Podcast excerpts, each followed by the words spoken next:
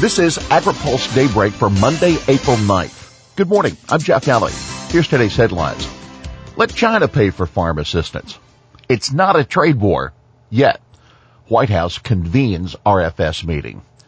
Let China pay for U.S. farm assistance. The USDA is still working on emergency aid programs to counteract the damage of Chinese tariffs on farmers and ranchers. But sources tell AgriPulse that the question of how to pay for the aid has been answered. Let China pick up the tab. A relatively obscure law known as Section 32 allows the USDA to take money from customs duties and use it for a wide variety of things like disaster payments and purchasing surplus commodities and donating them to schools or other institutions. Now that the Trump administration is levying new tariffs on steel and aluminum and planning to impose up to $150 billion more on China as punishment for intellectual property theft, those government coffers could begin to grow. For years, there has been a restriction on USDA from using Section 32 funds for emergency aid as well as a hard cap on how much of those funds can be used. That ended when Congress passed the omnibus spending bill for fiscal 2018. The restrictions were removed on Section 32 so long as the USDA Secretary provides written notification of the expenditures to the committees on appropriations of both houses of Congress at least two weeks in advance. Bob Young, president of Agricultural Prospects and former chief economist for the American Farm Bureau Federation said, right now that's probably the best source they could come up with. That's not the only source of funds the USDA can draw on. It can also go to the Commodity Credit Corporation, an institution used by the department to borrow money from the Treasury Department, allowing USDA to support the prices of agriculture commodities through loans, purchases, payments, and other operations. Young stressed that the ease of getting funds from CCC would depend heavily on the relationship between USDA and the White House Office of Management and Budget. Perhaps that's why USDA Chief Sonny Perdue stressed last week that President Donald Trump solidly supports his efforts to insulate farmers from Chinese tariffs. It's not a trade war yet. First, the U.S. threatened $50 billion in tariffs on China. Then, China threatened $50 billion in tariffs on the U.S. And then, President Donald Trump threatened another $100 billion in tariffs to retaliate against the retaliation. But it's still not a trade war yet, and there's still time to disarm and step back, says both U.S. and Chinese officials. U.S. Treasury Secretary Steve Mnuchin on Friday on CNBC said, no, it's not a trade war, and our objective is still not to be in a trade war with them, but let me be perfectly clear. President Trump has been from day one very clear on we are going to defend free and fair trade. We've been working with them over the last year and on one hand, we're willing to continue negotiations. On the other hand, the president is absolutely prepared to defend our interests. Meanwhile, White House trade advisor Peter Navarro said yesterday on NBC's Meet the Press, we're proceeding forward in a measured way and those tariffs will be imposed. What we want from China is very clear. We want fair and reciprocal trade. We want them to stop stealing our stuff. But Navarro also stressed that U.S. Trade Representative Robert Lighthizer and Treasury Secretary Steve Mnuchin are still negotiating with the Chinese. He said, we're listening to the Chinese. We're working with them. Now, as of Friday, China's Ministry of Commerce said in a tweet that wasn't true. No bilateral talks held recently over trade friction between China and U.S. Now, Trump offered some optimism in a tweet yesterday he said, President Xi and I will always be friends no matter what happens with our dispute on trade.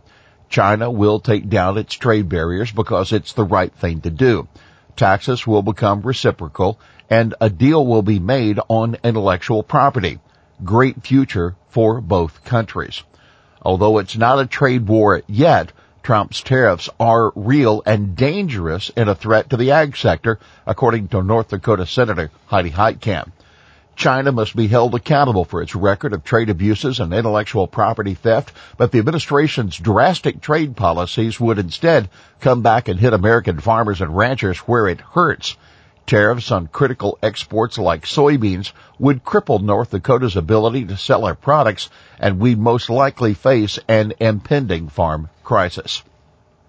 White House convenes RFS meeting. As AgriPulse reported last week, Administration officials are expected to meet at the White House today to discuss the future of the renewable fuel standard. Sources tell us that President Donald Trump, EPA Administrator Scott Pruitt, and Ag Secretary Sonny Perdue are expected to be in attendance. The meeting comes as public pressure on Pruitt continues to mount, including from the ag and biofuel sectors.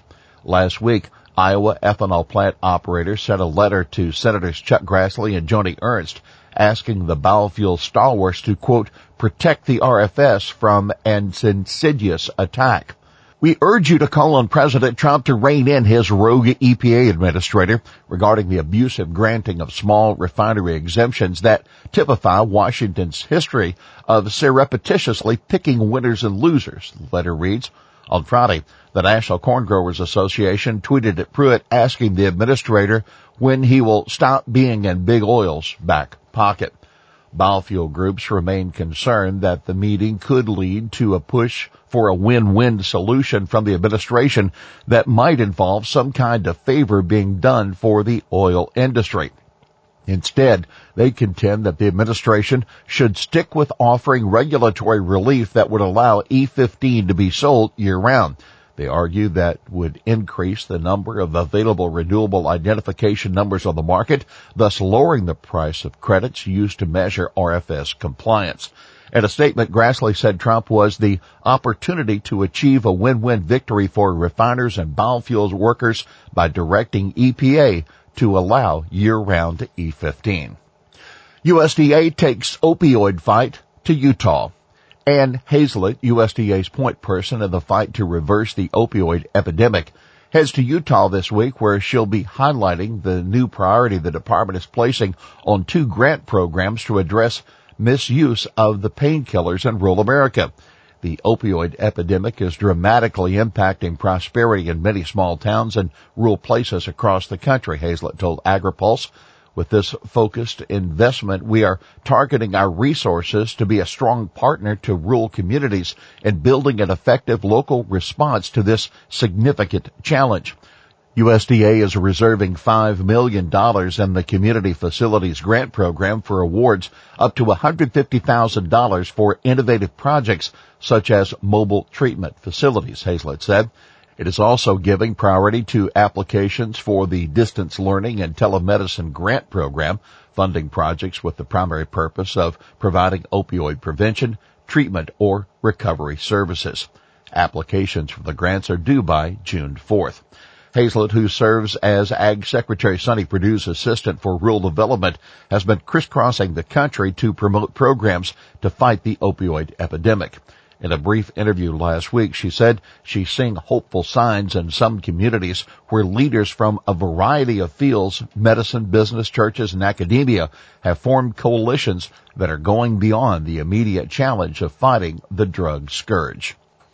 USDA announces $2.36 billion in hurricane and wildfire aid. It was a deadly year in 2017. Hurricanes Harvey, Irma, and Maria, not to mention wildfires, did billions of dollars in damages to farmers and ranchers and USDA announced Friday it's planning to make up to $2.36 billion in payments to producers to try to soften the blow of the natural disasters. USDA Chief Sonny Perdue said USDA is working as quickly as possible to develop procedures and a system by which affected producers can access disaster assistance. For producers new to FSA programs, we encourage you to visit your local USDA service center now to establish farm records. Well, that's Daybreak for this Monday, April 9th.